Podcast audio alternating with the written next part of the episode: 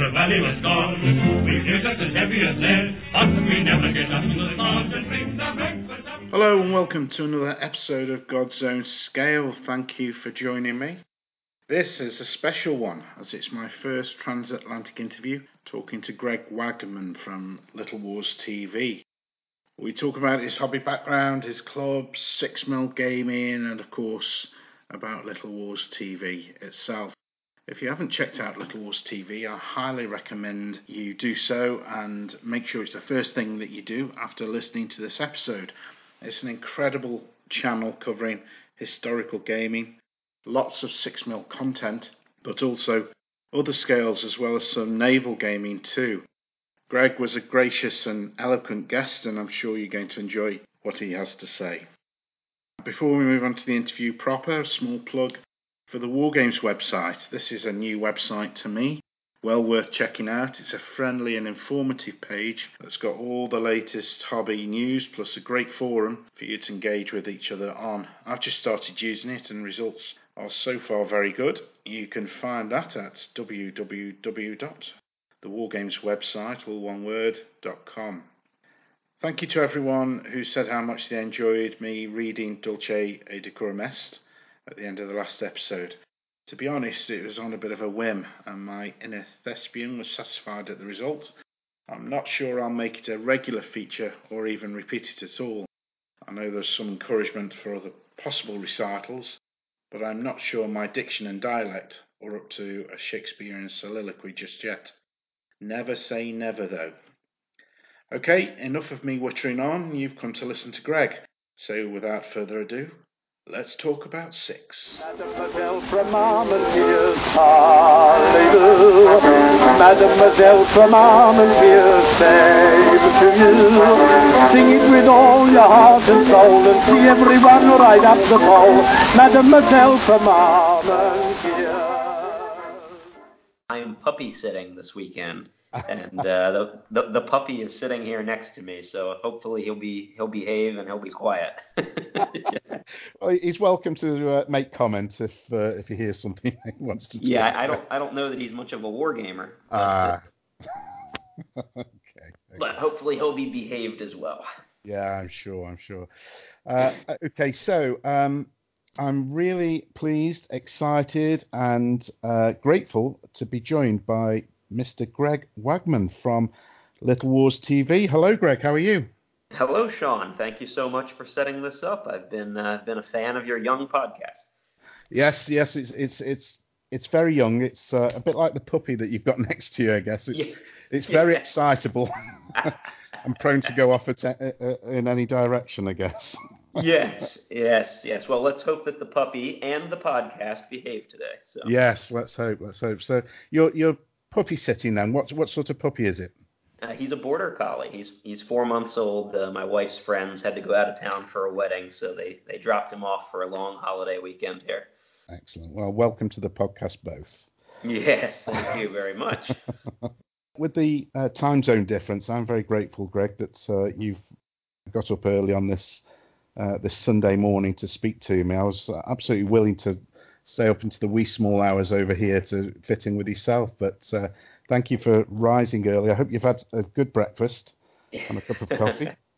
a cup of coffee. Yes, that's Yeah. like. So, uh, Greg, you're fairly well known over in these parts, certainly around my gaming group and around the wargaming community, with various aspects of uh, input that you've had with uh, rules writing uh, and Little Wars TV, both of which hopefully we're going to get into shortly. But I, I wondered if we could just start with a little bit about who Greg Wagman is and your gaming biography.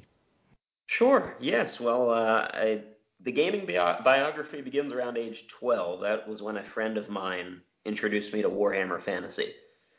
Uh, so that was the very first war game that I ever played, and uh, he actually that friend appears on Little Wars TV. I still game with him from time to time. He's still a member of the club. His name is Zach. He was in a number of episodes.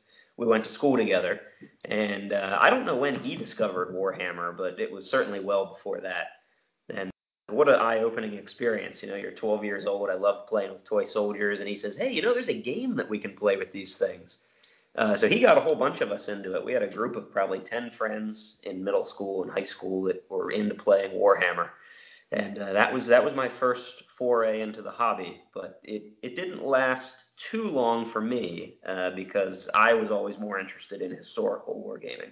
And when I discovered that there was such a thing as historical wargaming, which took actually a couple of years, then uh, I, I never really looked back after that. it's it's odd, isn't it, that the world over that Warhammer Fantasy and Games Workshop in general does seem to be that gateway drug that leads us in, and then particularly if you've got an interest in history, then it's not always easy as a, a young guy like yourself that you would have been perhaps 14 yeah. years of age to then cross over into historical gaming. So how how did that go about? Yes, uh, that actually came about by accident. I was at the local comic book shop buying some wildly overpriced GW figures, and in the in the painting case in the front of the room uh, uh, of the store, there was a shelf that had some World War II Germans and Americans on it. They had been painted 28 millimeter and left there by somebody I didn't know, but they were in the display case. So I asked the owner, "Hey, what you know, what's this?" This is the first time I had ever seen historical miniatures in my life. And he said, uh, there, there's two guys here. They, they get together once a week and they play World War II war games. And I said, oh my gosh, do you think I could come? And he said, well, sure. You know, they're, they're here every Wednesday at, you know, six o'clock. So of course I couldn't even drive at that point. I wasn't old enough to drive. So my parents came and dropped me off with these like middle-aged men. They were probably not happy to see a 14-year-old show up because I was about 14 at that point. Yes. Uh, but they were very kind, very gracious. They allowed me to sit and watch the game, and I just kept coming back, probably to their horror. Uh, and uh, it wasn't long before you know I was buying World War II miniatures, and and that was actually that was the start of our wargaming club. Those two guys that I met when I was 14 with Chow and Keith Chow and Keith are still members of the club now. They helped to build the club, and uh, that that was how it all started for me and for the club, all, all at the same time. It was just a really happy accident. I would have never found it if it hadn't been for those miniatures in the case. Yeah, it's these uh, moments of chance that come along in our lives and guide us for the rest of rest of our lives. Really, I guess I, I had a similar. It's not too dissimilar to what uh, you've just described there with my own history, really. But yeah, I guess as that 14 year old coming along and pestering these two guys who are doing the serious gaming. you know, it's it's funny that it's, it's a point worth making though because they they just as easily could have brushed me off or not been friendly or told me not to come back. There are any number of ways that they could have assured themselves that I wouldn't have showed up again. Yeah. And then, unfortunately, you know, there are a lot of gamers in this hobby that probably would have reacted that way.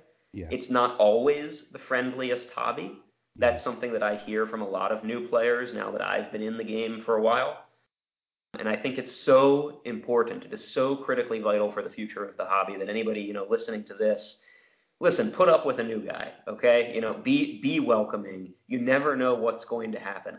And if you if you shoo people away or you don't want to include them in your games, and I know sometimes it's a hassle, that that's that's just going to steer people away from the hobby, and we need to be doing everything we can to bring people in at this point. yeah, yeah, it's a graying hobby. That's uh, that's it's become a bit of a cliche, but I think it's it's true. Certainly on this side of the Atlantic, I, I, don't know what it's like on yours, Greg.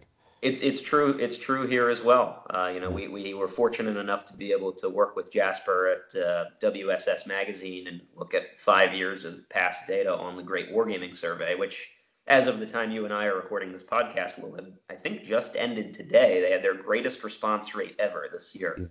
This is their sixth year on the survey, but there's lots of good news in the survey. There were lots of really positive trends that we were able to discern over five years, but one of them is is the graying of the hobby. It's happening on both sides of the Atlantic, and it's happening a little bit faster than people probably want to admit.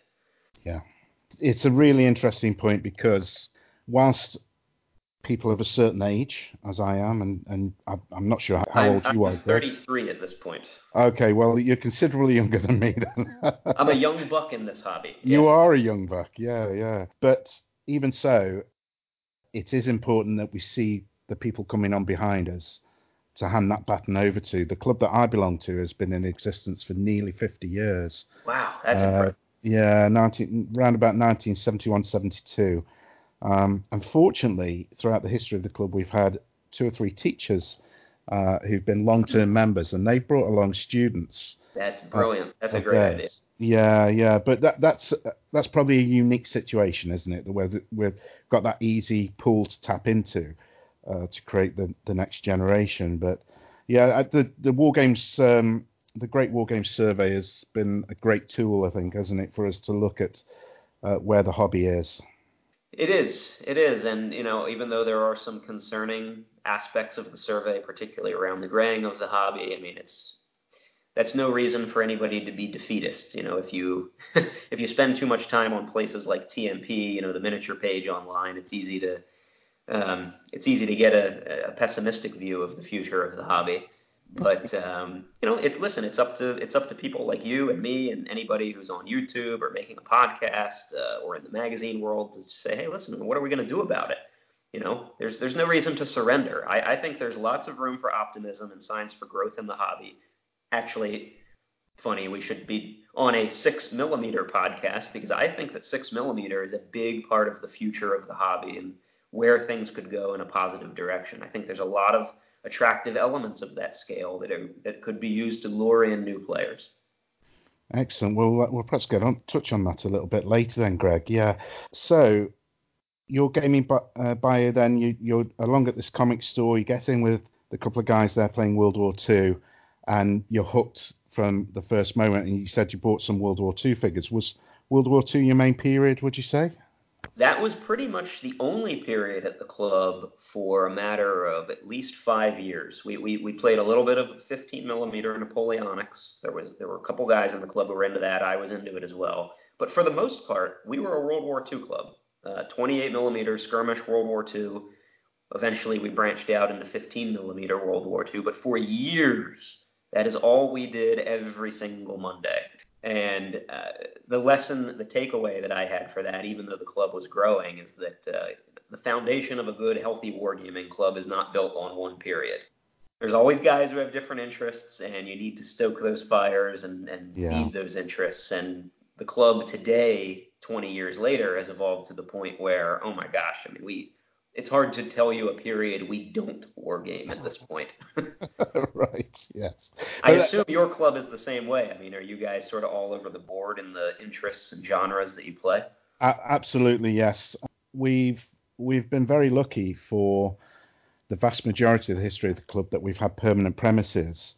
Yes. Yeah, which um, it, it essentially was seven or eight rooms above a hardware store that we hired and had 365 days a year access, which meant that collections of figures and books and scenery, etc., could be kept there. And everything from Warhammer Fantasy Battle through 40k to ancient history through to uh, Vietnam War and modern wars uh, beyond that. So, yeah, it, it's always been a club that if you came to and you've got an interest in any period of history or any genre of fantasy or science fiction, there was a game for you. But you're right that we, we've been in a very lucky position. Very recently, in the last month or so, we've lost that premises because the owner uh, has retired and then sold the premises on to developers. Ah. Um, but and we've scoured the city far and wide for new premises uh, at an equal at a similar price to what we were paying. Couldn't find anything. Mm. Uh, and we're on the verge of going into extinction when um, a guy who owns a um, a car sales plot, uh, literally 50 feet from the front door of our old premises, has uh, said, I, have got this old Nissen hut, this this uh, sort of corrugated hut which you can use uh, for the same price. So we've moved 50 feet. I well, would say well, that out. Absolutely, yeah, it helped with the uh, transportation. Uh, so uh, World War II, then, you, so a lot of skirmish gaming. What what rules were you using for that? Our club was the club that Chow and Keith were the authors of Disposable Heroes. Um, so we were the development and playtest club for that and we almost exclusively played disposable heroes for for five years. Yeah. Um, so you know, back at that time, that was you know they wrote that rule set right around 2000, I would say, and we're developing it a little bit before then. There there really weren't a whole lot of great World War II skirmish options. You know, we're well before the days of Bolt Action and chain of command and some of the other popular systems that have come up since. And they did really well with Disposable Heroes. They actually built a whole publishing company around it. Uh, they sold thousands and thousands of copies of that rule set Wow. back in back in the early 2000s. Um, it was it was a great rule set, and actually we still uh, we still play some DH today, but there's just not as much time for it because we're playing so many other games. Yeah, so little time and so much to do. It's a good problem to have in this hobby. We're all spoiled for choice now, maybe a little too much choice at times. Yes, yeah. Was that um, Iron Ivan? Am I right in thinking it was Iron Ivan? You, your your memory serves you well. That was the name of the company, Iron Mhm. Ivan Games. Yes, I was certainly aware of them. It's not a set that I've ever played, but I've I've seen the review on uh, Little Wars TV, so it's something that I think we're going to be picking up fairly soon, actually. So- What, what do you guys primarily play for? You know, 28 millimeter skirmish. Chain of Command Club or Bolt Action? Or... Bolt bolt action's very popular. I've tried to introduce chain of command very well this year actually, uh, but bolt action has, has got quite a, a, a strong following within the club. Probably a dozen or more guys will play that on a on a fairly regular basis. We have between forty and fifty members. That's a Um, lot. Yeah, yeah. Uh, uh, over the course, it dips and fluctuates and grows at various points. But uh, yes, so Bolt Action has been the primary skirmish World War II game. Um, but we're always looking for that next thing. Uh, so Chain of Command is something I've, I've tried to introduce, but uh, after your review of Disposable Heroes, we've uh, we've discussed that, and it's on the radar for us, I think, to pick up. Uh, Sure. Yeah, no, it's it's fun to try different rule sets. I think they all, you know, we're rules junkies here. I think a lot of wargamers are, and they, they all have their strengths and weaknesses. You know, parts that you love and parts that you you know you aren't as big of a fan of, and that's what leads people to go out and write their own rules, right? Everybody's sort of stealing the best bits that they like and cobbling them together, and it's it's a great creative process. I think it's yeah. one of the fun things about the hobby. Yeah, I, th- I think as wargamers the world over, um, we you're right. We are rules junkies. Most of us have got more rules than we will ever play That's right. in our lifetime. Um, and and even if you find that perfect set of rules, there'll always be somebody that wants to tweak it or add a modifier or or change something around. And uh, yeah, that that that is the great aspect of the hobby, isn't it? The creativity that uh, we see within the hobby. I think. Yeah, that's that's how new that's how new developments occur. I mean, even even disposable heroes back in 2000. You know, Keith I know built part of that system off of Warhammer 40k. Uh, Right. he was a big 40k fan, so he was sort of cherry picking a couple elements that he liked from that, and you know, that's that's how the creative process works. So you mentioned your club has been going for around about 20 years now, but it was initially yourself and these two guys. How, how did it grow from three of you playing World War II in a comic store to being where you are now in what looks like the absolute mecca of wargaming? It looks a fantastic clubhouse you've got. It, the, the, yeah, the, the the war room, as we call it now, is is amazing. But actually, starting off in the comic store was a great place to start because it gave us some visibility. I mean, I I would have never found those guys if it hadn't been for the comic store, and that is how we got a lot of our early members. Guys would walk in, they'd look at miniatures in the case, or or they would show up on the evening that we were back there gaming in the back room of the store. Um, and that, that comic book shop charged us no money uh, in order to be there. It was just we, we were allowed to game on Wednesday night, and of course, you know, every other night of the week they had you know Warhammer, Magic the Gathering, board games. I mean, that's you know that's what the comic book shop does. Yes. But they they gave us a home for many many years. We were there for well over ten years. And members would sort of slowly filter in that way, or you know, you'd invite a buddy, try to get a friend to come. It was a very slow growth process. The, the club took a while actually to kind of really find its footing, and it, it wasn't until I, I would say after a decade that we were up to maybe maybe 20 members, uh, 10 of whom or less would come on a given night. The transition to the, the war room where we are now is something we were actually quite worried about. Um, there was a lot of talk. We knew it was going to be a great gaming space for us, but there was a lot of talk that it might lead to the death of the club because we were going to be in a private space. Uh, no, no one would be able to find us.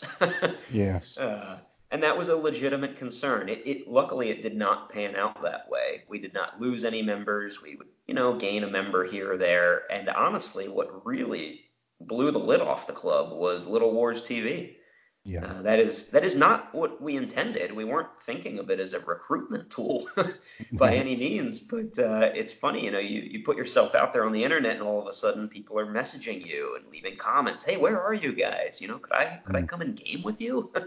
We've picked up several members just within the last year uh, from the YouTube channel. So my advice to anybody listening to this who has a wargaming club is make a couple of YouTube videos. You know, let let people know you're out there, even if you can't put the the time or the production value in that we try to put in at Little Wars TV. Just make one or two.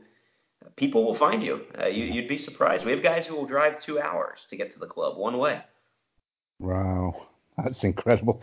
People in in the UK are pretty much loath to drive more than half an hour anywhere. Yeah, well, your geography is a little bit different there. yeah, slightly, slightly. I'll agree. You, you, you've got a lot more war gamers on a much smaller island. That's uh, right. Yeah. than what we have over here. Guys here sort of unfortunately have to drive. It's one of the challenges to the growth of the hobby here in the United States is that we're all so spread apart. You know, there's there's probably no more gamers here than there are in the UK, but you guys are so much closer together and it's uh you've got shows all the time. We're always jealous over here. Talk about how oh in the UK they have like a show every weekend. Pretty much. yeah, I mean, we we have like you know three or four a year, uh, if if you're willing to drive a couple hours to get to them. So it's a it's a totally different uh, it's a different hobbying atmosphere over here, and it presents its own its own challenges. Yeah, I mean, to be honest, I've never been to um, a show in the states. Uh, I've had friends who've, who've been over to Historic, and I've got a friend who's just moved to uh, just outside Boston, actually, and uh, he he tra- he travels to Historicon. But they they are far more um, gaming experiences, uh, from what I can see.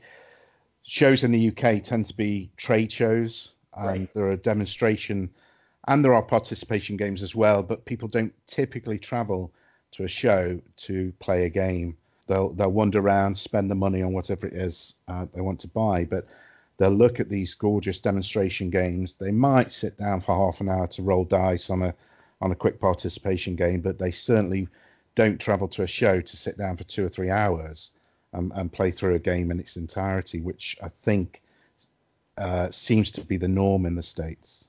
It's definitely the norm here, and honestly, it wasn't for many many years that I realized that that's not how it is in the UK. Yeah, Uh, and, it, and it sounds like a completely different uh, convention experience. I have never been to a UK convention. A couple guys from our club have. They've been over to Salute, yeah, um, and one or two of the others. And it, it definitely sounds like more of a shopping trip, basically. Which, hey, listen, I'm, that sounds fine to me. You know, I'm happy to go and buy, uh, spend all my money on a bunch of miniatures at the show. So there's Yeah. there's shopping that happens here at the US uh, conventions as well. Historicon's got a large number of vendors, but uh, people come to play the games. That's for sure. It's, Yeah. it's almost entirely a participation game event. I, I found it almost comical when uh, Jasper was over. He came to the United States this year actually for family reasons, and he got to stop at our club.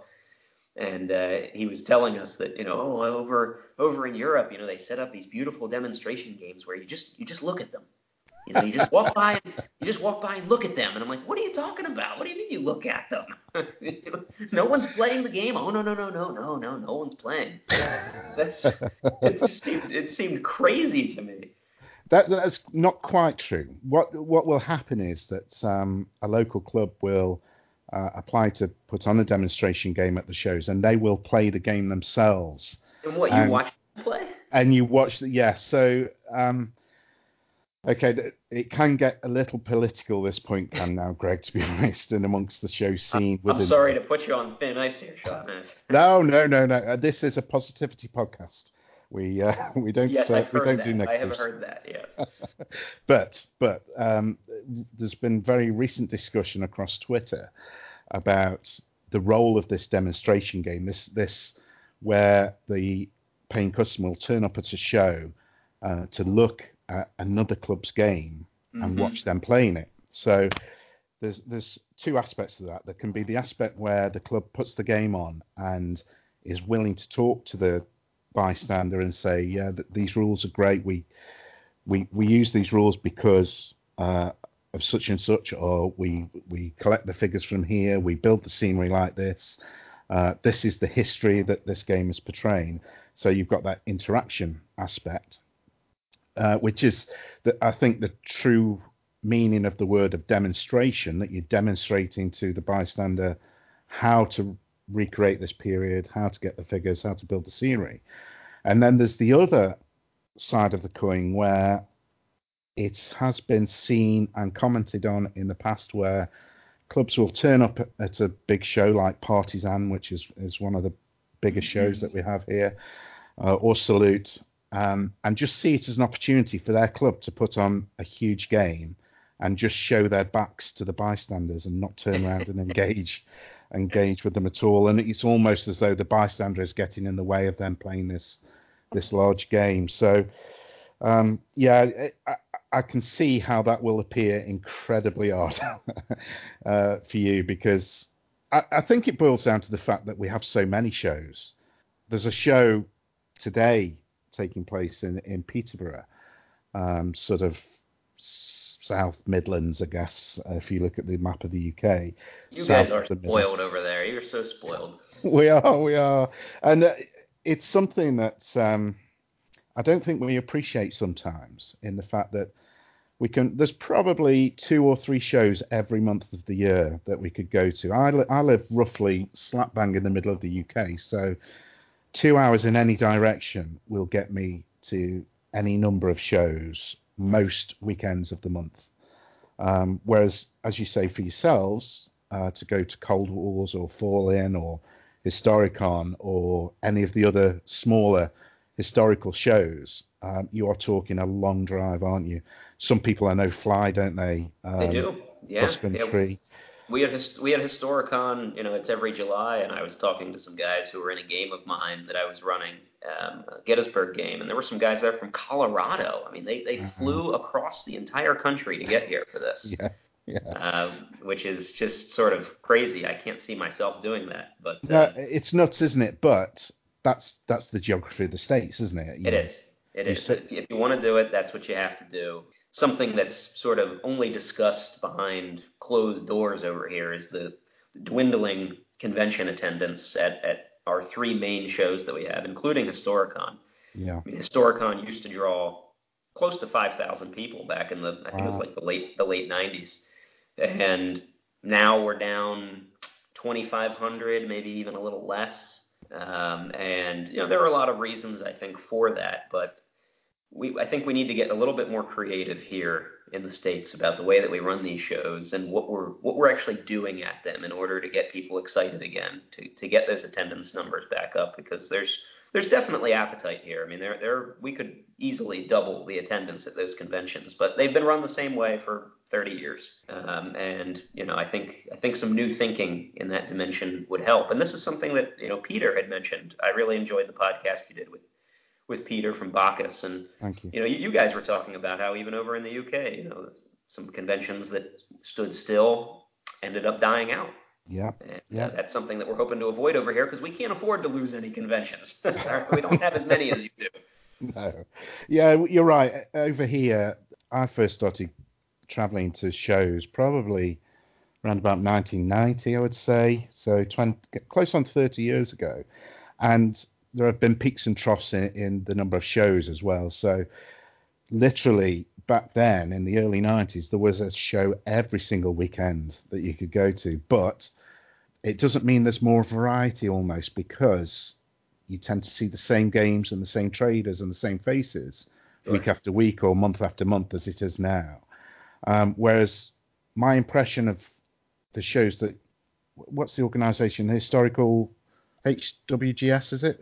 Yeah, HMGS, HMGS, Historical Miniatures Gaming Society. They they pretty we're in the unique situation here in the U.S. where they sort of organize all the big shows. There are like clubs that'll do small regional shows where you know a few hundred people will show up, but the yeah. the big conventions are all run by one nonprofit organization.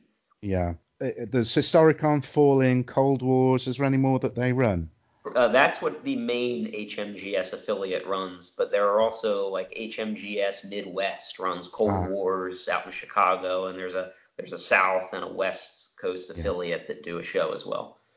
But they they are few and far between, aren't they? Over the, yeah. over a twelve month calendar, uh, there's far fewer opportunities for you as a, a, a paying customer or uh, a games master or a guy who wants to go along to a show to play a game. There's far fewer opportunities. And I think, as Peter was alluding to in the last podcast, the shows here do need to diversify, do need to look to offer something else to the paying customer because going along to, to a show for me as a shopping experience is, is great because I'll pick up the figures for a new project or some scenery or a book or a, a rule set or whatever. But really, I could probably do that in a couple of hours and go home. What's going to keep me at that show beyond midday or beyond two o'clock? As, as Peter mentioned, these shows can die out very quickly in the afternoon, and traders start packing up early, and Right. and the whole thing folds, you know, uh, around about three o'clock. But as Peter did at the Joy of Six, which if ever you get the chance to come over, Greg, to the to the UK, I've got a guest room here. You wouldn't need any accommodation. We could travel up there together. Uh, that, Uh, that that's my number. That's number one on my bucket list. If I can ever get to a show in the UK, it's not Salute or any of the other big shows. I, I would love to get to Joy of Six. Well, you get the flight, Greg. Um, I've got the I've got the accommodation for you. That's not a problem. But um, what he does with the Joy of Six, uh, with the seminars, where there's a question and answer with the Baccus team, and then in the afternoon a more of a panel type discussion. It it just breaks up the day and gives adds that little bit of extra interest to the paying customer. Um, on top of these wonderful display games that I'm sure you will have seen Oh, yeah. photographs across the net, uh, just incredible display games, and a lot of them being participation games, which isn't the norm in the UK. So a, a lot of the games were participation games, and even the demonstration games were games that um, they weren't closed to you going up to the table and, and playing a couple of turns and throwing some dice and moving some figures. So uh, th- that as a model going forward, I think, is something that a lot of the UK show scene could learn from. However, I'm not sure how we've rambled on about uh, war Sorry games steer you off track there. No, no, we love we I, I love a good diversion, Greg. like like I, I'm sure like yourself, um, I just love talking about this hobby. This hobby is a huge part of my life, and to talk with fellow enthusiasts uh, about it is great, and it, it's absolutely not a chore. So I'm more conscious of taking your time and uh, the puppy that's probably uh, begging for some food or a walk. I don't know. he, he's he's been laying here uh, remarkably still. So let's Oh. uh, let's hope that continues. So, um, just just finishing up on the club then, uh, Greg, on um, the uh, the premises that you've got. Is that is that owned by the club? Is it permanent premises? Yeah, it, it, it is a permanent premises. Um, it's it's actually owned by me. Uh, my real life job is I'm a, a real estate investor and a developer, and I found this building. It was relatively cheap purchase, and it had um, it had four available spaces in it. It had two residential spaces and two commercial spaces. So when I bought the building, I ran the numbers to work out so that essentially the the rent from the other three spaces would help to pay the cost for our club to occupy the fourth.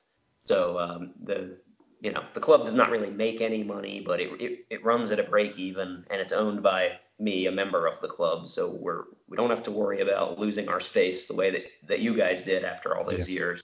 Yeah. Um, and in order to get the space renovated, all the guys in the club pitched in their time, and we had like a, a two week blitz through there where we, we painted and we built the bar and you know put up all the new lighting and built the bookcases, and you know guys were very generous about contributing their time and getting it renovated into the state that you see now. It, it just looks incredible. I know there's a video, or there's certainly a, a blog entry on on the website about how you went about renovating that space in, into the gaming area that you've got now. But it, it, it I am very jealous. Yeah, yeah, it's it's it is a dream kind of space, and it was Yeah. fun designing it specifically for wargaming. So there's lots of little things that you can do when you know that you're you're going to be using a space for wargaming. I'll give you just one small example: is that around the entire exterior of the, the room, we built a, a rail, like a chair rail that sticks out at you know four feet high, but there's a ledge of several inches that comes out of, of molding and that ledge allows people to sit miniatures, sit drinks, keep things off the gaming table. And we purposely made that ledge, you know, fairly deep uh, which for someone who's not gaming, uh, then it would be a bit odd. But for our purposes, uh, building the club for wargaming, uh, you can do stuff like that. Uh, yeah, it's it's incredible that I, I imagine it's fairly unique. I can't think that there's too many other clubs across the world that uh, have got a facility like you have. I haven't found one yet, but I'm hoping that there will be some others. Maybe they can take some inspiration and, and make it happen. Because as you know from the experience with your club, having a permanent home um, that puts your club on much more solid footing. Yeah. And I, I, think it's important, and we've we've seen a lot of growth in our club from doing it. So if uh, if you've got a club out there and you're and you're thinking about it, I, I would recommend trying to get creative and finding a way to make it happen. Okay, so uh, I wanted to touch a bit on your rules writing, Greg, because there's certainly one set of rules that I am incredibly fascinated by the um, of Freedom and the Age of Hannibal has now come onto ra- my radar as a result of Little Wars TV. So, uh, how did you get into the rules writing side of things? Well, as we mentioned earlier in the conversation, I think there's a part of every wargamer that dabbles in writing something at one point or another, even if it's yeah. just adding a few harmless modifiers to your favorite rule set. Uh, and, and I've always been interested in rules writing. Actually, our club is unique in that we have a, a number of rules authors in the club um, not not just Chow and uh, and Keith from their Iron Ivan days. So uh, that's always been part of the DNA of the club: play testing, experimenting. Uh, when you're surrounded by other guys who are doing it, you're more inclined to try it yourself. Uh, but I never envisioned actually. I never embarked on the Altar of Freedom project to publish it as a set of rules. That was not the original intent.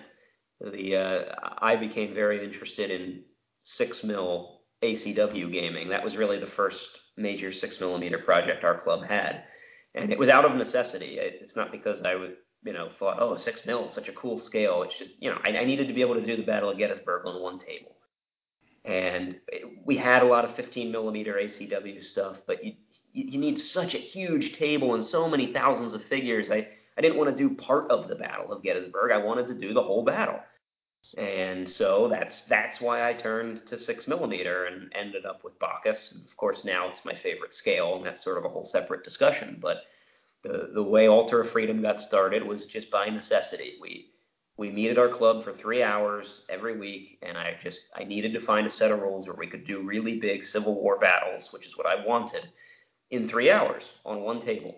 And we tried a whole bunch of different rule sets the closest we came to being able to achieve it was a an old school set you might be familiar with called Volley and Bayonet. Uh, you know, it was written long time ago. Uh, Frank Chadwick, Greg Novak, a, a, great set of rules, and that did allow us to do big battles quickly. But there was something in particular that always bothered me about Volley and Bayonet. I couldn't stand it. There's no command and control system at all. Yeah.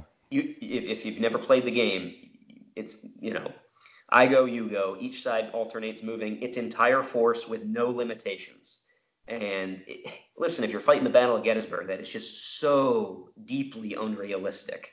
your your battles will never evolve in a historically satisfying way if you're able to do everything you want at the army scale. These guys don't have radios, okay? They can't communicate that way. Uh, so that's that's how the project started. I, I started fiddling around and trying to figure out how I was going to write my own set to satisfy all these unique club requirements. One table, three hours, big battle, and that's how the ball got rolling. It took about two years in order to develop it. I remember seeing before Little Wars TV uh, became a thing. Somebody from your club put up the video of the Battle of Gettysburg. Yes. Uh, under a different uh, channel that's right. That was actually my that was a personal channel that I had where I would put up. I told you I'm in the real estate business. I would put up, you know, like before and after videos of some of the houses we've built. Uh, it was mostly just personal stuff, and I, I edited together and put up that Gettysburg video. We actually did another shorter one as well for Second Manassas. Yes. And uh, it was just on a lark. I mean, we, we were just having fun playing around with a video camera. But that is actually what provided some of the inspiration for Little Wars TV was the the success of that video and seeing how fun it was making that video. I'm not sure how many views that video's got, Greg, but it's over. I think the last I checked, and I haven't looked in many months, it, it was well over fifty thousand. Okay, I'm a fair portion of those fifty thousand. I- You're I- ruining my statistics, Sean. No, no, no, no. I, I, it's got to be over a dozen times I've watched that video, and and the uh, second Manassas as well, because I am a huge American Civil War fan. It's my- it's my main period. It would be my chosen specialist subject on a, on any game show, um, and I've got friends here as well that the ACW features heavily in, in their gaming. Is Um, it popular in the UK? I mean, is that, a, is that a popular period? It's massively popular, Greg. I would suggest it's more popular than the English Civil War, actually. The only way I can explain that is because we were raised on a diet of Saturday afternoon westerns, and Yeah. uh, you know, Yes. uh, th- there's very little media around the English Civil War. You might learn a little bit about it at school, but really you've got to go out and find the information around Cavaliers and Roundheads and and and what the English Civil War meant to this country.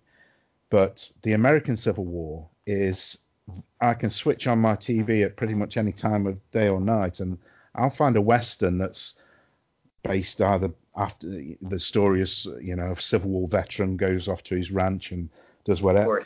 It it's it seems it seems to have permeated the war gamers' consciousness more than the English Civil War, in my experience. And certainly when I first went to my club around about 1990, I can remember walking into these these very old crumbly premises that we we've had forever, uh, and walking into one of the rooms where there was ten guys stood around this ten foot by six foot table, using Dixon miniatures 28 millimeter figures on on this rolling sculpted scenery, all hand built by one guy, uh, who who was the the leader of of this group, if you like. They always played historical battles. These games would take five or six weeks to play because they'd use an old, a very old computer set of rules on a. I don't know if you have the Spectrum 128K in the in the states, but you you'll need to look in your history books, Greg. You're probably far too young to to know what this on my time. Yeah. yeah, what this computer was, but it was the home computer of the day, let's say, in, in the sort of late 80s, early 90s, way way before the internet. But the the group of guys around that table, some of which unfortunately have passed away now, but most of those remain friends to this day. And the, the guy who, who would run the game, he would paint all the figures, he would build all the scenery, he would umpire these games and set these scenarios up for uh, historical battle. I mean, the joke was that we gamed the American Civil War for three times as long as it actually took to fight it. Uh, but we we would fight every major engagement using these uh, Dixon miniatures figures, which he would hand paint. And improbably, this is really improbable. His name was Jeff Davis. Oh boy. Okay. I always thought had a, a little, uh, a little special uh, something to it all of itself. But he, that he explains it all. yeah, absolutely. And he's still gaming the American Civil War to this day in various periods, uh, various scales, sorry, uh, using various sets of rules. But yeah, so uh, to answer the question, this is a very long answer to a very short question. Uh, the American Civil War is huge over here. That's that's that's interesting. I mean, uh, it it's certainly extremely popular here, but I think the proximity explains a lot of it. And, you know, we have so many battlefields that you can visit. I grew up fairly close to the Gettysburg battlefield, so you know that certainly explains my interest. But uh, Yes. interesting to know that you know in the UK that guys find it just as fascinating. It's it's my favorite period, and I, Yeah. I game and I'm interested in many periods, but the Civil War is definitely number one for me.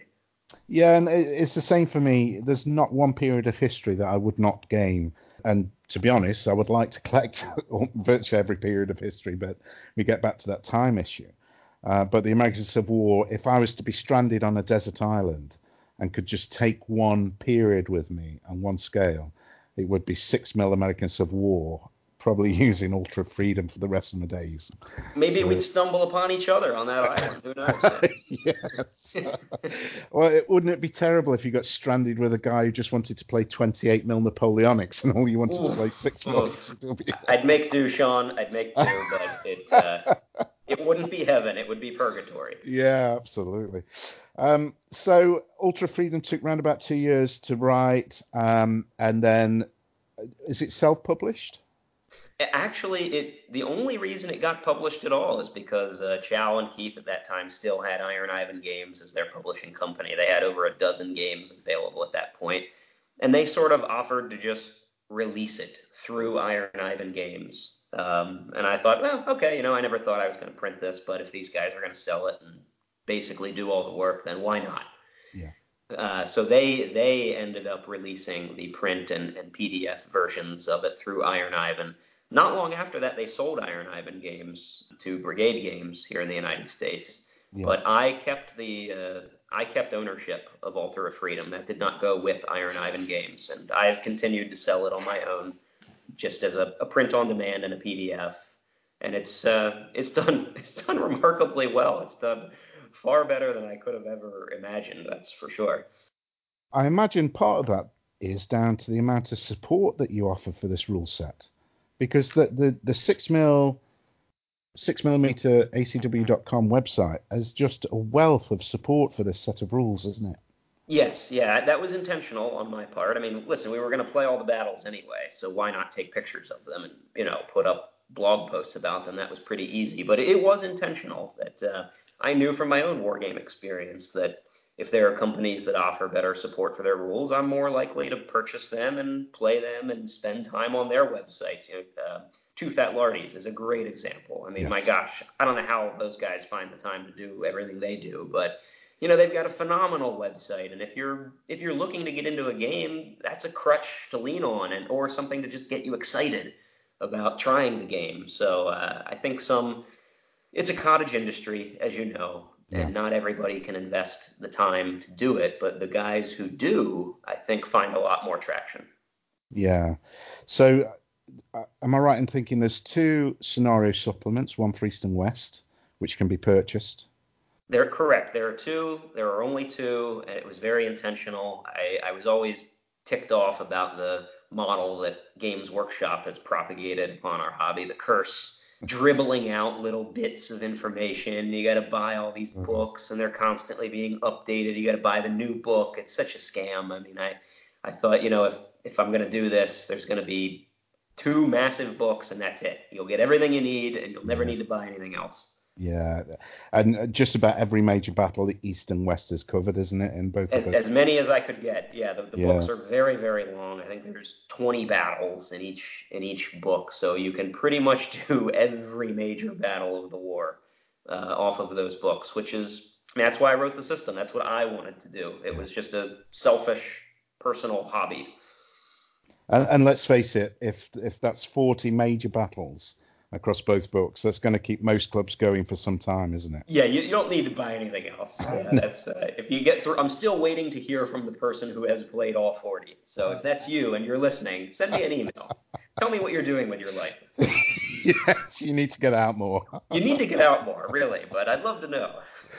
Um, but on top of that, if if that person does finish those 40 uh, scenarios, you've got to, uh, a couple of campaign books which I, I think are free, aren't they? Yes, yeah, those, those are those are totally free. Those are just uh, I put those out years after the rules came out, many years, and it was just uh, I've been overwhelmed by the number of people who've purchased the rules and sent me kind emails about how much they're enjoying it. And I thought, you know, this is this is something I could do for them, just as a way of thanking people who have who've stuck with it. But it's it's not just um, the written word that you put out. There's there's uh, tips for scenery. Uh, there's these downloadable buildings which are free. Uh, I think. Yes. Yeah. Yep, yep, yeah. That's I all, mean, it- all it's- it's just an incredible resource. And I have to say, Greg, you've got me hook, line, and sinker because I don't know if you've seen this or, or read it anywhere, but I was at the Partizan show, the other Partizan show, a couple of weekends ago, and I picked up a package from Peter um, for the entire order of battle for both sides of uh, the Antietam game. Ah, so the Um, journey begins for you, Sean. The- Yes. Yeah, well, uh, it's it's been a long journey, Greg. To be honest, I've gained the American Civil War and everything from two mil up to uh, fifty-four mil, actually. But um, it weighed in at um, two point two kilos. Now you don't do kilos in the states, do you? I don't think. But uh, we we don't, but it just sounds heavy. Yeah. well, it's nearly it's nearly seven pounds. Yeah, that is heavy. Yeah, that's, Yeah. That's, that's about as heavy as this puppy sitting here next to me. So.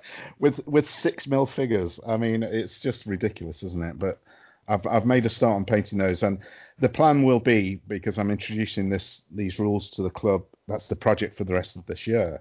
Is to is to build up from first Bull Run, which I think is about a dozen bases aside, It's small. Yeah, it's very small. up to uh, Antietam, and then Gettysburg. Obviously, is is the goal at some point as well. But um, it's going to be bringing hopefully many hours of enjoyment uh, to to my local club. So it's, it's this is a personal thank you, Greg, uh, for uh, Ultra Freedom. I think it's an incredible set of rules. The video support that you've put out uh, with the well, the two Gettysburg games now actually. That's right. That's Yeah, right. the the season two opener was uh, quite an experience by the looks of it. That was uh, that was a really fun project that we did. We got to collaborate with the American Battlefield Trust, which is a, a big, big nonprofit organization here in the United States. I mean, multi-million dollar grants that they get to try and preserve battlefields, and uh, you know, having the opportunity to work with them, they got us access inside the Robert E. Lee headquarters, which is a restricted access building at the park, and then we got to play our game in that headquarters building where he was, you know, briefly on July 1st. And just uh, the history is just like running through the building. It's a like a gaming nirvana there. It was it was really cool. It was a really Yeah. really really fun opportunity. And how you involved people across social media as well and some command decisions, and the whole uh, involving non-gamers as well, I believe, in that game just seemed a, a, unique experience. Yeah, we um, we thought that the trust was actually a really good partner for that because if we had we had for a while thought about doing the whole command decision thing where people could vote on some decisions as a way to you know have some interactivity and increase the buzz for the game. I, I thought it was a really good concept, but if we were to run that, everybody responding to that was going to just be a wargamer. I mean, we run a wargaming channel, and it seemed like a great opportunity to maybe get some non-wargamers interested, just military history buffs, people who, who love the Civil War, may not know anything about wargaming, never played a war game. And working with the American Battlefield Trust is what got us the opportunity to reach those people because they have a huge social media following. And presumably quite a few of those people don't know anything about historical miniature wargaming. Uh, and the command decisions got them hooked, got them involved, and the hope on our end is that maybe a couple of those people will trickle over and say, hey, you know, what's this all about? I, I think finding new ways to get exposure for the hobby is the number one challenge that we have. And there are a lot of ways to go about it. I think there are a lot of creative things we could do, and this is one of them. Yeah, for sure, absolutely. To get it out of these uh, these private clubs or out of the sh- the war game shows actually, because they're full of war gamers, not non-war gamers, and getting them into that public space as well, uh, and involving people outside of the hobby who you suspect may have a little bit of an interest because if you've got the history, then it's only a small step, then, isn't it, into the hobby? I think. I, I totally agree with you. And I mean, if you want room for optimism, just look at the like renaissance that's been going on in the last 10 years for board games. The board game business is booming right now. I mean, I think there used to be, like when I was growing up, maybe even a little bit of a social stigma around board gaming, like, oh, it's, it's not cool, it's kind of geeky. That, that's gone. Yeah. I mean, families, I mean, everybody is, is much more interested in board gaming today than they used to be. And and that's great. That's a great sign for us. Uh, that's a that's a form of wargaming right there. Yeah, now yeah. we just need to introduce those people to miniatures, and we got to figure out how to do that. Yes, we need to get the people off Call of Duty on their Yeah. Xbox and say this this is a real hobby. yes, yes. So there's the interest is there. I totally agree with you. The, there's there's there's a huge pool of people who are waiting to enter the hobby, but I, I just don't think they know about it. yeah, sure. Um, okay, just uh, finishing up on rules writing then. Age of Hannibal, which I mentioned uh, earlier, that's that's by yourself as well, isn't it, Greg? Yes, well, I can't really take the full credit for Age of Hannibal. The the Age of Hannibal is based on a game called, uh, from Chipco. Chipco is a company that wrote a number of rule sets. I mean, 15 plus years ago. Fantasy Battles was probably their most popular, but they they had a number of different systems. And we in our club always used Chipco Fantasy Battles, actually, a modified version of it, to play our Ancients games. Yeah. And all, all sorts of Ancients games, uh, from, you know, ancient Greece through Rome, actually all the way up into sort of the Dark Ages.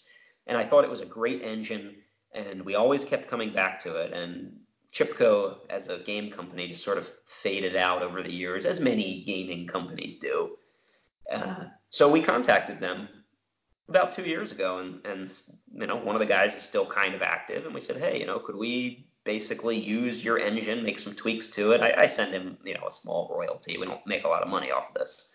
Uh, but the, the core of the game is based on his game, so I, I can't take credit for having created it. It's totally different from Altar of Freedom. They are not at all related.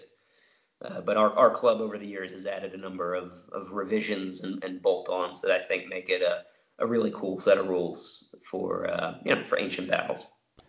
What really attracted me to it was I don't know if it was the rules review or the refight of was Trebia. it Trebia? Trebia, that's right.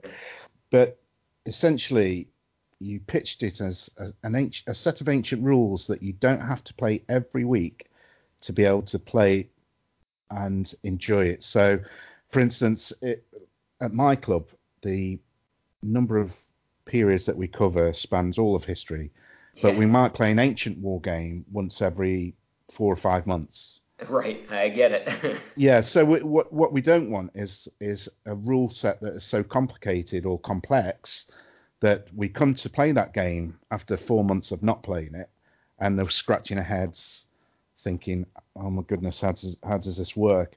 It's it's a sort of it's pitched at that level where you can pick it up pretty much instantly, but not losing that period flavour. Yeah, well, that's it's that's why we kept coming back to the Chipco fantasy battles because, like you, you know, it's it's not a period that we play all the time. It, it may only happen once every few months, and we we tried a number of different rule sets. You know, Armati was one that I know that a couple guys really liked, but nobody could remember how to play the game. Yeah. and we, we only had three hours, and it was like, come on, like we just want Uh. to do something here. Oh, fine, let's get Chipco out. You know, trot out that old rule set. I mean, that's easy. There's only two stats. There's a combat factor and a rally factor. Yeah. Uh, and, and there are some nuances and complexities that, that do, you know, I think give it a lot of replay value. But the basic core engine could not be any simpler, uh, and that's important, I think, if if you don't play often. I mean, if you're if you're really into ancients and you play ancients all the time, I don't know that you're going to love this system. I mean, there are probably ones that are going to get you a lot more detail and flavor than this. Yeah, but it, it's pitched at that sort of occasional gamer who wants that feel for the period of history and to play the game, to get that game completed within that two to three hour window that you might have on a, a, a midweek evening. Yes. Um, yeah, so uh, they're available through the same channel, are they? I sell Altar of Freedom personally on the 6mm ACW website. Yeah. Um, Age of Hannibal actually has at this point become a club project. Um, any proceeds that we make from it go back toward Little Wars TV. Um, and we sell that through the Little Wars TV website. And what is that littlewarstv.com or? You bet. Yeah. Oh, that's a good guess. Good guess. Good guess. Excellent. Right.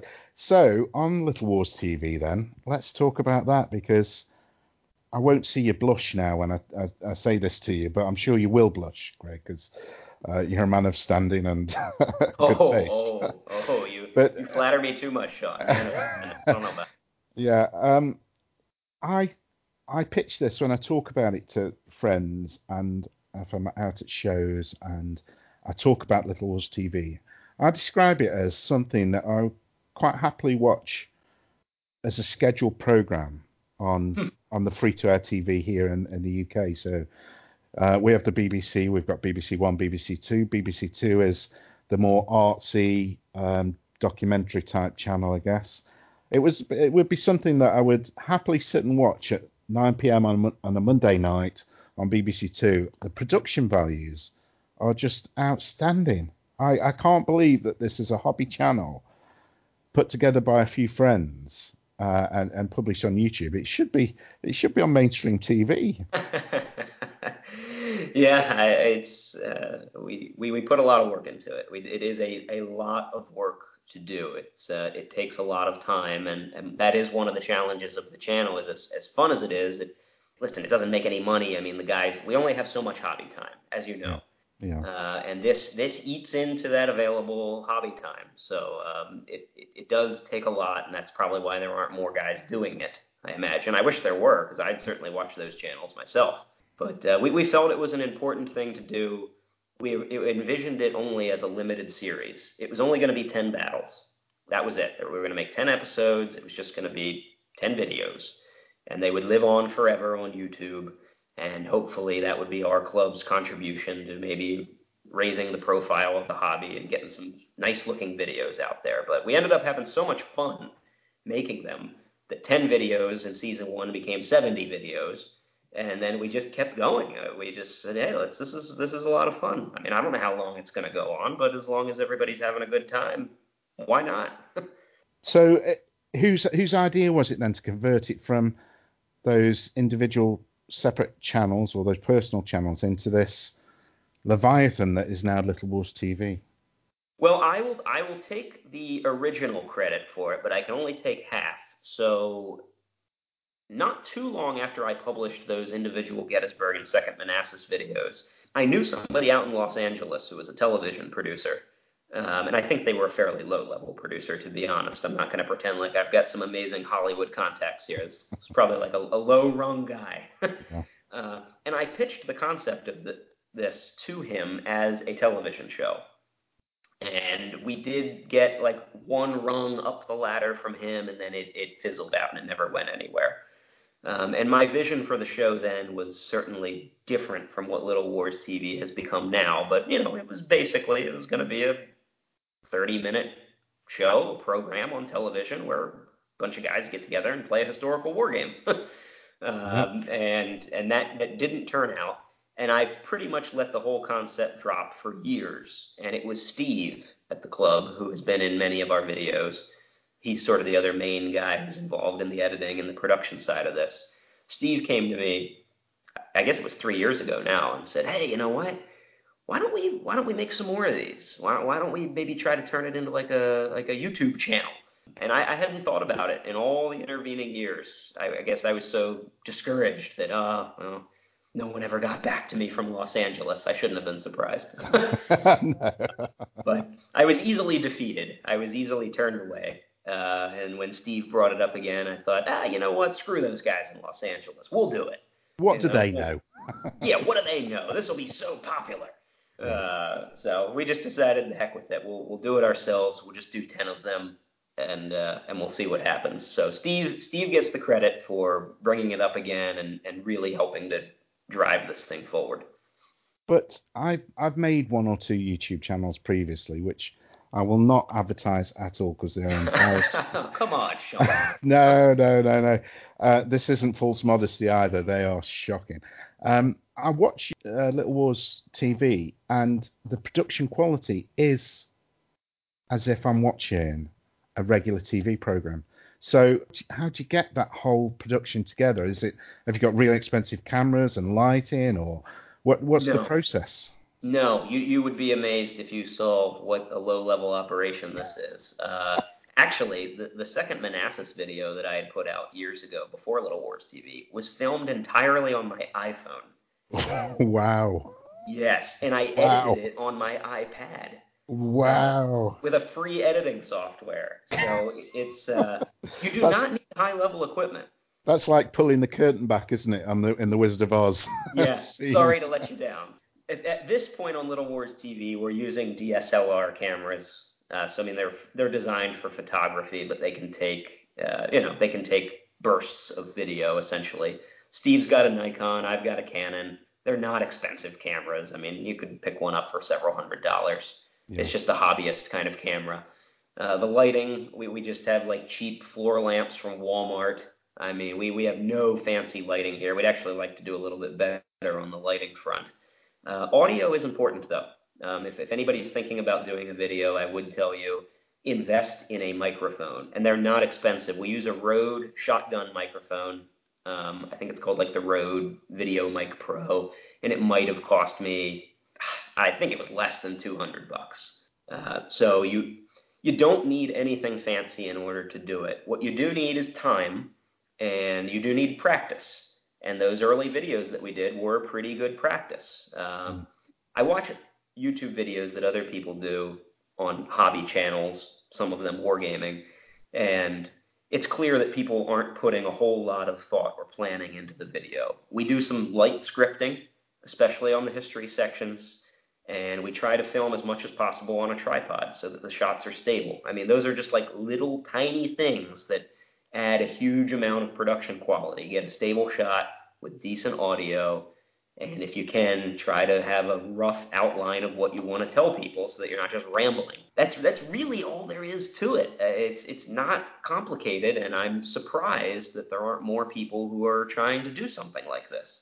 Yeah, you're right. I think this isn't to knock any of the the hobbyists out there that do put up hobby content, but many of them are plagued by shaky cameras, by poor audio, by poor lighting. And I think if you get those three things sorted, then you're perhaps moving a step on onwards in the production, aren't you? I think you're moving a couple steps onward uh, if you can if you can do that. Uh, the other thing that really bothered me before we started Little Wars TV, I attempted to watch other wargaming videos that were out there. There are no like huge channels, but uh, there are lots of little channels. I hate watching these like two or three hour battle reports that guys do where they film the whole freaking game like every die roll and it's like oh my god like i don't need to watch this i mean yeah. no one's going to watch your three hour video of every die roll of you with a shaky cam like panning across the table telling me what every unit is doing there are some hardcore gamers out there who are going to be interested in that and that's why those videos get several hundred views but we wanted to pitch Little Wars TV also to non war gamers. We wanted it to be an advertisement for the hobby, where if you've never played a war game in your life, you could watch. And those people aren't going to sit there for three hours. you will be True. lucky if they'll sit there for 20 minutes. True. How, how long does a typical video take then from start to finish? So, for instance, the D Day game that you've just right. published in two parts. My goodness, that I drove to the other Partizan show with a good friend of mine, Aid, from uh, my club, and that video uh, occupied quite a lot of the journey as we were discussing how great it was, essentially. But from concept to say, right, we're going to do all of D Day using this rule set. Right. From that concept through to publishing, how long is that taking you to do? It's it's a long time, um, and we do try to plan the episodes out months in advance uh, and it does take months. In this particular case, we needed a lot of extra miniatures. One guy in the club painted all of those Heroics and Ros miniatures. Oh, uh, he he had about half that amount, but he had to double his force in order to get that done. It, it took him months in order to do that. Um, it took me about a month to do the custom ground cloth that we used. Spent about a month writing the history portion of the script. We had to schedule a day to go out with some guys to film that. We always try to film our history portions at some location. We're not as lucky as you guys over in the UK, where we've got access to all these great historical sites. Here in the US, you're a little bit more limited in the places yeah. you can go, but we try to come up with places. But you got to schedule a day to go out and drive somewhere a few hours, film the history portion, and then of course, you know, you got to play the game. And the uh, the D-Day game that you saw there, we probably only had I don't know, between those two videos, 40 minutes of gameplay. Um, but that game took about seven hours in order to resolve. So we did one continuous session. We got there very early in the morning and we played for seven hours and finished the whole game. And then of course you've got the editing, and the editing is the killer. I mean that's that's kind of the backbreaking part because nobody here is a professional video editor, and Steve and I do almost all of the editing. We're not that great at it, so it takes a long time. well, many, many, many hours to do the video editing. To be honest, Greg, I, I assumed there was somebody within the industry that was doing these things. So maybe maybe maybe you're so close to it that you, you can't appreciate just how good these things are. But honestly, there's there's nobody in the industry, Sean. I can assure you of that. It's, it's a, bun- a bunch of guys who the only editing experience we had before was like shooting home vacation videos. You know. Well, listen, if the real estate business goes uh, belly up, then uh, you've got a future in video. Uh, Oh, thank you, thank you. We, we've gotten better, I, I will say. I mean, practice does help, and I can go back and I can watch some of our early attempts, and I can see how we have improved. So that is, uh, it takes less time now than it used to take, but it's still extremely time consuming. Um, so much so that we are, I haven't, no one outside the club is aware of this, so you're getting some breaking news here. But uh, we are going to probably try and look to bring on a semi professional video editor, somebody who has a background in this that could maybe help take a little bit of the load off of our plates. And uh, I think that would go a long way toward making this a, a sustainable project. Yeah, and you've touched on something actually that I've found since launching this podcast that there is only so much hobby time. I've I've got an eight year old daughter, I've got a wife, I'm, I work full time, I've got a house to run. So there's only so much hobby time that I can I can take in all good consciousness that takes me away from any of those things. And this podcast, I am absolutely loving uh, running it and, and editing, but it's not an inconsequential amount of time. It's you know this this podcast will probably take me five or six hours to edit, Sure. adding in, in the extra bits, and I'm sure that's small fry compared to the work that and the hours that you put on in for Little Wars TV. But even so, it, it's time that I could be painting figures or Yeah, playing. the principle is the same. Yeah, Yes. you're, you're absolutely right. I mean, anybody who's involved in the creative content production side of our hobby, whether they're doing a regular blog or a YouTube channel or a podcast like you're doing here, you're, you're stealing time from your hobby budget. You're Yeah. reallocating it here, and uh, you know nobody's getting rich in this business, as, as you well know. Yes. Uh, you know, you you do this because you love it and Yeah. because you love the hobby, and you know you, you you try to carry on as long as you can until you lose your passion for it. Yes, yes. So I think one of the unique parts of your videos, Greg, is is the history aspect of it. The videos are clearly founded in in real history and are really informative around whatever the battle is you're playing or the period. Who writes that aspect of it? Is that is that yourself? Is that a collaborative effort? Uh, somebody gets the responsibility for each script. So one one person will take the lead on each script. Uh, Steve and I do most of the scripts, but there are a number of guys in the club who have written episodes. Actually, Tony wrote the D-Day episode, so he did all the writing and research for that script. Uh, the Trebia episode, which we mentioned earlier for Ancients, uh, Chow wrote that.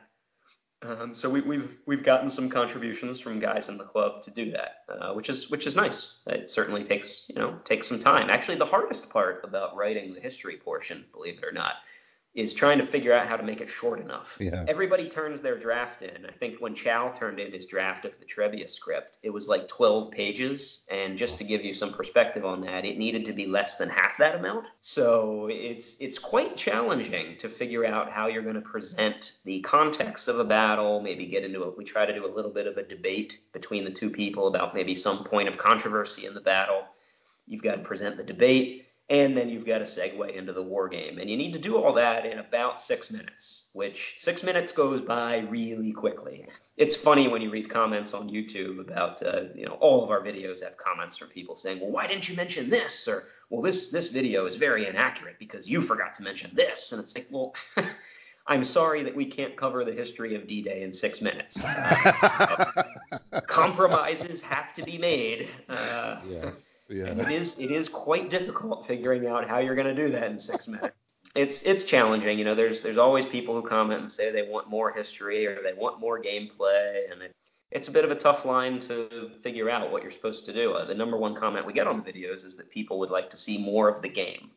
They want to see guys making rolls. They want to see how a turn works. Get into the mechanics a little bit more. And we've always been hesitant to do that because the market for these videos, in our opinion, isn't just wargamers. So, how do you keep everybody happy? Certainly, wargamers are our number one core audience at this point, so you got to keep them happy, but you want to try to appeal to people outside of that, and that's a bit of an awkward line to straddle, and I don't know that we've perfected that formula. Uh, to be honest, I'm just incredibly supportive of, of how you're doing things at the moment, and I think that balance between showing the dice rolls and, and the movement of the figures, and keeping it concise enough so that interest is maintained throughout the length of the video is a tough one. But for me, you're right. I, I can't sit and watch a two or three hour battle report where every dice roll and every figure move is recorded because I just haven't got that time and possibly not the interest either to last Right. through two or three hours. My feeling is I'd, I'd like to be in the room and just seeing these games played out.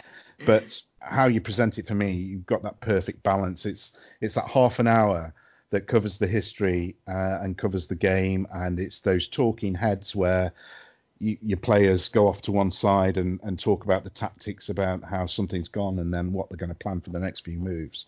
That's the perfect balance for me, and that's the perfect package.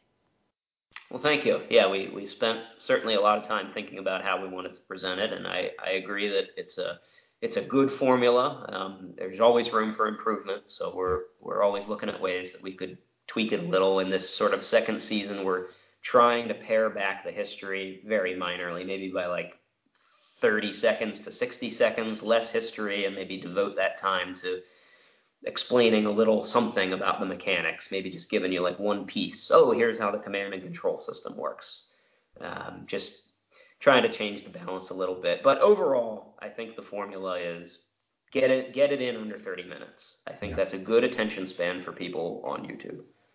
But what you you're doing now, you're doing the rules review, aren't you? We've done it for everyone, and that was intended for the hardcore wargamer. Like, okay, sorry we didn't give that to you during the game, but if you really are interested, here's 20 minutes where we really just pull these rules apart and give you a lot more detail. And, and what's interesting about that, Greg, I think, is that there's very little sycophancy around what you're saying. You do not pull any punches, do you, on those reviews? yeah, we we we've taken some criticism for that, uh, as we knew that we would. Um, anytime that you, we debated actually before doing these rule reviews, should we score the rules? That was a big discussion.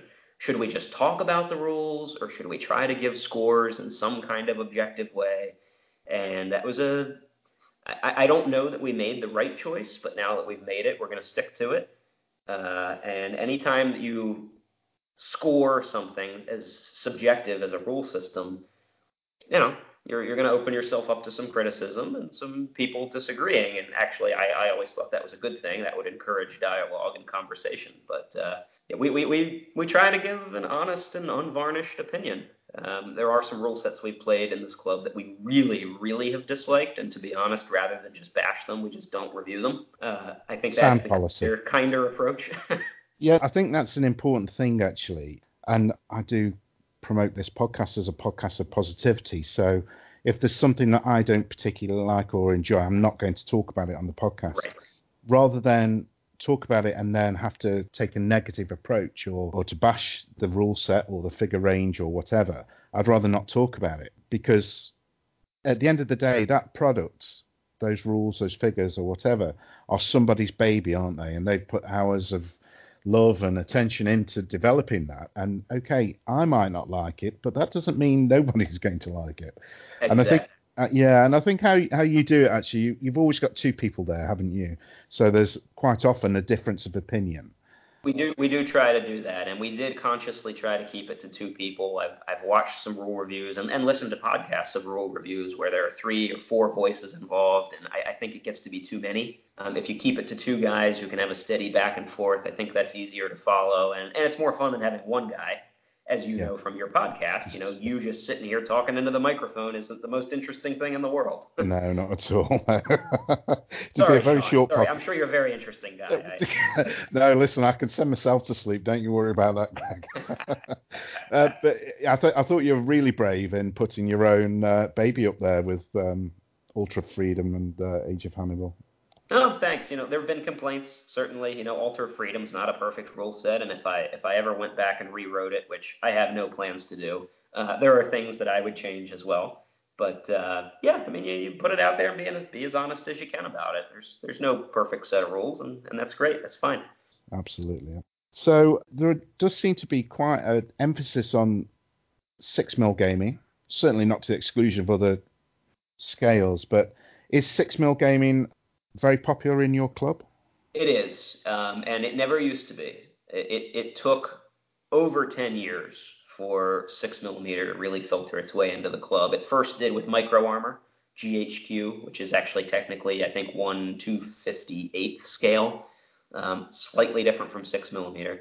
But um, we we did a lot of micro armor games at one point, uh, and then eventually uh, Altar of Freedom became our first um, true foray into six millimeter gaming with Baccus. And since then, wow, it has it has proliferated like wildfire. I mean, we now do a lot of periods in six millimeter, much more than just ACW. I mean, uh, it's it's become one of the most popular, if not the most popular scales at the club. And I think there are there are lots of reasons for that. One of them is that it takes up less table space. Another is that I think it looks really damn cool. Yeah. Uh, and Yeah. cost is a huge one. There's a lot of guys in our club who've got, you know, very limited hobby budgets. They need to choose how they're going to spend their dollars wisely. And if you can field an entire army that looks really good on the table for a hundred bucks, a whole army, it's kind of a no-brainer. Yes. And they still look fantastic, don't they? They do if you if you paint them right, and and, and that's a whole separate discussion. The painting. Um, Yes. if if you if you paint them right, they look really really sharp on the table. Um, and when I first started painting six millimeter ACW, they looked terrible, and I hated it. I, I didn't know how to paint them. In fact, I, I I don't know if I've admitted this to anyone before, but I sent half of my figures out to a, a professional painter. I I'd never done it before. I was so frustrated with trying to paint these guys. They looked miserable and I hated it and they were taking forever and I thought, you know, the hell with this. I'm never going to get these guys on the table. So I found a guy online and I sent him half of my figures. And it took him almost a year, but he mailed them back and they looked great.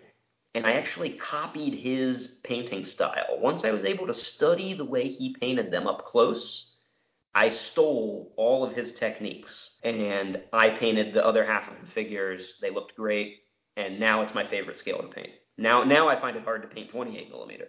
Yeah, I'm hitting that same sort of realization really, and I've got a blog that runs alongside uh, the podcast, and I talk about how can you paint anything so big, which is a, count, a counter to uh, Peter Yes. Berry's argument that he's always faced with this argument: how can, how can you paint anything so small and you'll send me blind and I'm too old and my eyes aren't good enough. So these American Civil War figures that I've, I've just bought and are sitting just across from where I am now, I've got I've got the Union and Confederates to fight the Battle of Antietam, and at the scale that Altar Freedom is, that's roughly well, it's over hundred thousand men, Right. seventy thousand against fifty thousand, something like that. How could I ever do that in twenty eight mil in my lifetime? I would have to I would have to not game any other period or any other scale, probably for the next two or three years or four or five years to do that in in in 28 mil, and in 15 mil it'd take me twice as long.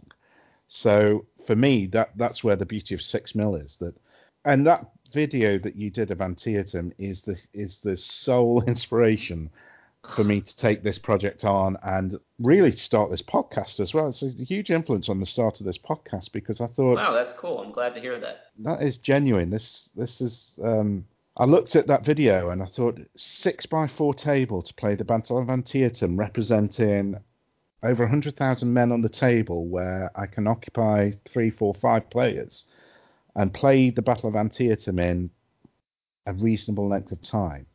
That is my hobby goal, and that's what Altar Freedom provides. And I thought, well, that's six mil, then that's the way for me to go. And Oh, I don't think you're alone in that. I, I, I have seen, you know, in our club, six millimeter become more popular, and I've been watching it become more popular uh, in other clubs in our area, and certainly online. I've seen, you know, a higher presence, and, and Peter at Baccus has, has a lot to do with that. He's, he's driving it on the manufacturing end, but uh, I think there's a lot of people who are coming to the exact same conclusion that you and I did, which is that, you know, there's a desire to do big battles. There always has been. That's always appealing to wargamers pick your period doesn't matter you want to do the biggest battle and the most famous battle that you can Yeah. how can you do it uh, and for years everyone tried to do it in 28 and then they tried to do it in 15 and you know here we are trying to do it in 6 and i think it's a great a great compromise Yeah, th- and this isn't to decry 28 mil figures or any other scale. Each scale and each range of figures have, have got the, absolutely their own place. You know, the chain of command games or the bolt action or disposable heroes in 28 mil looked fantastic. I thought the Battle of Foy game that you put on was tremendous. But if I want to play a, the whole of a battle, then I am I'm not doing that in 28 mil. I'm doing it in six mil. yeah, we're we're we're with you on that. Uh, yeah, and, we play in other scales, of course. I think we yes. play war games in our club in every scale, and like you said, they all they all have their their purpose. And yeah. uh, the only question is, how long is it going to take you to get your force on the table? If you only need a platoon of 28 millimeter figures, that's doable. Yeah. You know, in a couple months, even if you don't have a lot of painting time, you can get that done. Yes. Um, and it's a great scale for a platoon level game. Yeah. Uh, okay then, uh, Little Wars TV. Then um, it's an ongoing concern by the sounds of it. Um, I was very pleased to see it come back with season two. What, have you got the whole of season two planned out? It is definitely planned. It is mostly filmed, but there are still some episodes that are yet to be filmed, and uh, we are we, we have everything laid out in a in a timetable. So we uh, we should be wrapping up season two um, around uh, March of next year is when we will be out of content for season two. Oh, that that sounds great. Actually, that's another six months, isn't it, of uh, content I've got to look forward to. I've, yeah, I've got no- plenty more videos coming. Good, good. I've noticed there's a teaser. I think it's on the Little Wars TV website that the next episode is uh, naval. It is. Yes, we're doing a huge Age of Sail game for the next episode. Looks really, really cool. Uh, Steve in our club built these flashing smoke markers um, where they sort of pulse and flash at irregular intervals to look like cannon fire. Oh, and uh, they they look really really neat. You need something like that on an Age of Sail game because you know what terrain is there. There's no there's a blue cloth on a piece of uh, on a table. Yeah. So yeah, yeah. You need you need something to jazz that up. And then uh, actually the uh, give you some more breaking news here. The the episode that will come out after Trafalgar, our next episode, will be uh, will be a huge six millimeter battle. Uh, wow! It's, it's it's it's been a lifelong dream of Steve's to do this battle, and uh, he's painted thousands of six millimeter figures for this, and uh, it's it's going to be quite the show. So uh, I'm really looking forward to that one. Oh my goodness, Greg! You've just made my day. yeah, it, it's a whole new period. It's a new it's a new period that's never been featured on the channel before. It's a bit of a niche period, uh, okay. but uh, it'll be an instantly recognizable battle. Any history buff is going is going to know this one, and um, it's it looks great in six millimeter. We had to do it in that scale, just given the size of the battle. When can we expect to see that episode? Uh, we're right now we're we're trying to be on a schedule where a new episode is released every month, and then we we populate the rest of the month with the rules review, a terrain tutorial, maybe something else. Um, so the month of September would be the, the naval battle, and then hopefully the, the month of October you'll see uh, you'll see the big six mil battle. I cannot wait for that, and uh, I'm very tempted to ask you what the battle is. I'm not going to. I'm not going to put you on the spot like that, uh, but I'll, I'll, wait along with all of your other viewers uh, with uh, excitement to see see what that is. That's, that's, yes. fantastic. Yeah, it'll be a good one. Yeah. So longer term then for Little Wars TV, where do you see it going? We don't know is the short answer to that question. Um, we're hoping to get through most of season two before we have a real big sit down conversation at our club and discuss what the future of the channel is. Uh, I think a lot of guys would like it to continue, myself included. But if it continues past season two, there are going to have to be some changes to make it a little bit less work on our end. And and one of those big changes is something you and I talked about earlier, maybe yeah. getting some help on the video editing front, because that is the most work. And if we could find somebody to help with that, uh, then I could see this going on for a long time. Uh, if we can't find someone to help with it, then I don't know. Maybe maybe we'll change away from a season based format, and there will just be like you know a couple episodes a year that come out when we can do them. Um, I, I don't know what the future is going to look like, except that we're still having fun doing it. We'd like to continue, and I think it's a really good thing for the hobby uh, if we can find a way to continue. Well, that that sounds fantastic. It's entirely understandable for the reasons we've already discussed that um, it to get some of your hobby time back, is important. I know it's a team effort, but even so, it, it, it's a big commitment. I understand. All I can say as a consumer of the product is I, I really hope it continues for as as long as possible because this is no joking aside. It is incredible work that you put out there, Greg, uh, and and the rest of your team, and long may it continue. Well, thank you. I, I appreciate that, Sean. Yeah, not not at all. Well, we're gonna try. Yeah, I hope so. I hope so.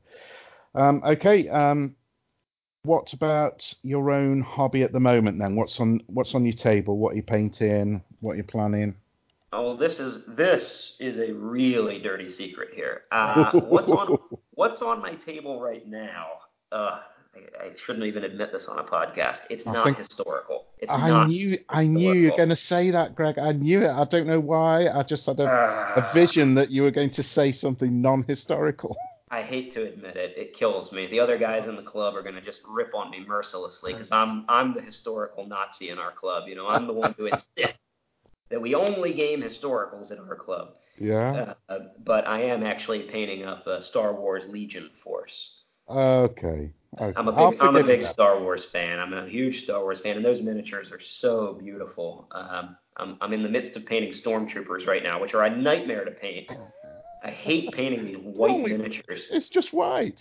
Oh, it's so hard. It's so hard to paint white. It is. It is.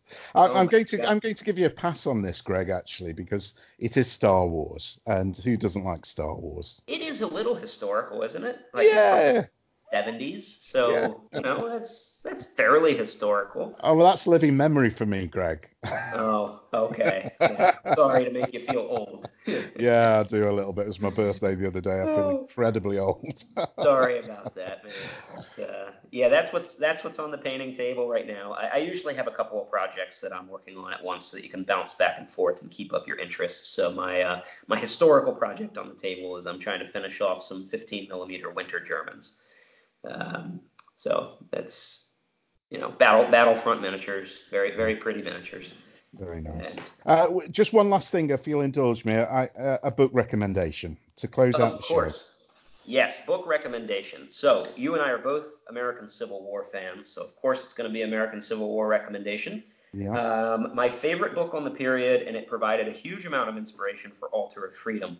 And I have read this book several times. It's like a regular for me to go back to. Is the uh, the personal memoirs of Ulysses S. Grant. If, if if people have you read it? yes, it's on my Kindle actually. I've I've got it. Yes. I've told many people to read this book, and, and sometimes the reaction is, oh, you know, like, really? Like, that sounds kind of dry. It is not dry at Yeah. all, and it is it is written in excellent. It's basically modern prose. Yeah. it sounds like he wrote the book today. Like, it's not full of this flowery Victorian language that a lot of these Civil War memoirs were. I, I read a ton of memoirs when I was researching for Altar of Freedom, and oh my God, some of them are unreadable. They are just they are just terrible. Um, and Grant's is not. He uh, it's modern prose, and he is totally willing to open himself up to criticism. He's not scapegoating other people. It's just a really refreshing read, and the entire memoir is really about his service in the American uh, American Civil War and the Mexican American War. He doesn't really get into the the presidency or, or anything like that. So, and anyone who hasn't read it, give it a read. It's it's probably the single best military history memoir that I've ever read. Yeah, I think his his presidency uh, wasn't. Uh, it was beset with problems, wasn't it? His presidency, but uh, he, he probably didn't want to talk about that. Yes. yes, yeah. But his his service in uh, in the Mexico War and uh, the the Civil War was uh, of, certainly of interest. Greg, that's been fantastic. I know that you've got a puppy uh, probably dancing around your legs now and and uh, looking at you for food or, or wanting to go outside for a little. Yeah, I'm, I'm hoping he doesn't pee on me here to celebrate the end of the interview. So uh, let's hope we can get away before that happens. But uh, but I I really appreciate you reaching out. Um, I've I've been a listener of your podcast, and I'm always looking for new podcasts, and there really aren't that many good ones yeah. in the in the wargaming space. There's a lot of just like empty rambling. And I love that you're doing interviews, uh, you know, that have structure, and it's uh, it's it's a great listen. And I, I encourage you to continue because I, I drive a lot for my job, and having a podcast in the car is something I can listen to, but I can't watch a video in the car. So Sure. please, uh, please carry on because this is this is my favorite scale in a game, and it, it could use the attention that you are uh, trying to give it. I appreciate that, Greg. I'm learning the technology as I go, so the sound levels occasionally uh, go off a little bit, but uh, I'm, I'm doing my best to uh, to to get up to speed with uh, the production, and yeah, so hopefully hopefully it will continue.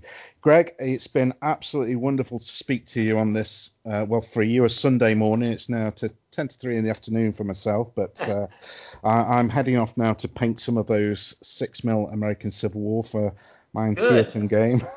Good. Well, be, as the project continues, be sure to send us some pictures. I'd, I'd love to see some photos of the project as it unfolds. It um, it sounds like it's going to be a lot of fun for you guys. Yeah, absolutely. Right, Greg, I shall let you go and uh, hopefully speak again soon. Very good. Thank you, Sean. It's a long way to go. It's a long way to Tipperary, to the sweetest girl I know. Welcome back. I hope you enjoyed that chat as much as I did. It was great to chat to a fellow content producer and hear his take on things. It always amazes me that, though separated by an ocean and several time zones, wargamers are essentially the same the world over. We all have a passion for the hobby that can at times be difficult to express to anyone outside of the hobby. And when you get a chance to chat to like minded souls, it's difficult to know when to stop. So thank you, Greg, for taking the time out of your day to speak to me. I certainly feel as though we could have chatted for a lot longer, which really means only one thing. I'll have to get Greg back on in the near future for him to keep us up to date with the hobby stateside. Hobby progress has been slowed by my daughter's birthday, but I have just today managed to crack on with painting one of two German divisions that I need for my Great War Spearhead Mons project. With the British done, I now have one remaining German division to complete before starting to think about the scenery. To be honest, I've got loads of ideas about how I'm going to represent the map from the Great War Spearhead rulebook, but I've not actually put any of them into practice yet. One thing is for sure, it'll be good experience for my Thiepval game at the Joy of Six next year. I've also taken advantage of the fact that Baccus shopping cart has reopened, and I've ordered the last couple of bits for my Napoleonic Austrians, them being infantry and helmet, Grenzer and Jaegers. That should be enough for now before I start to look at other orders of battle. Artillery will most likely be, be the next purchase, but I'm determined to get these done and played with before spending any more on them for now. I've also made a start on my Rebs from. Just a couple of brigades done at the moment, but fairly soon I'll be having a big push to get these done. The aim is to play Antietam sometime around Christmas. That may be too optimistic with Mons and the Austrians on the go at the same time, but we'll see how I get on. Okay, that's enough for now. Thanks for listening. If you want to get in touch with me, you can do so via email at godsownscale at gmail.com or on Twitter at godsownscale. Check out my blog as well, which is www.godsownscale2.blogspot.co.uk. Okay, so until next time, play nice and keep talking about sex. Bertie went away to do his the other day. With a smile on his lips and his lieutenant pips upon his shoulder, bright and gay. As the train moved out, he said, Remember me to all the birds. Then he wagged his paw and went away to war, shouting out these pathetic words. Goodbye. Goodbye, oh I'm so dear, baby dear, from your eye. Though it's hard to part, I know, I know, I'll be single and death, don't, don't cry, don't sigh. There's a silver lining in the sky. Bonsoir, all things, cheerio, chin chin, la boo, toodaloo, goodbye. At the concert down at Kew, some convalescent dressed in blue. Had to hear Lady Lee, who had turned 83, sing all the old, old songs she knew. Then she made a speech and said, I look upon you boys with pride, and for what you've done, I'm going to kiss each one. Then they all grabbed their sticks and cried, Goodbye, goodbye, where's the dear baby dear from your eye? Though it's hard to part, I know, I know, I'll be because I just to go, don't cry, don't die. There's a silver lining in the sky. Bonsoir, oh, sing cheerio, chin chin, na boo toodaloo, goodbye. Little Private Kendrick saw he was the prisoner of war. Till the hand with the gun called him pig dog for fun, then Paddy punched him on the door. Right across the barbed wire fence. The German dropped then dear, oh dear. All the wire gave way and Paddy yelled hooray as he ran for the Dutch frontier. Goodbye, goodbye, wife a dear baby dear from your eye. Though it's hard to pass, I know, I know, I'll be single and just to go, don't cry, don't cry. There's a silver lining in the sky. Pot, waffle, think, Cheerio, chin, chin, nabble,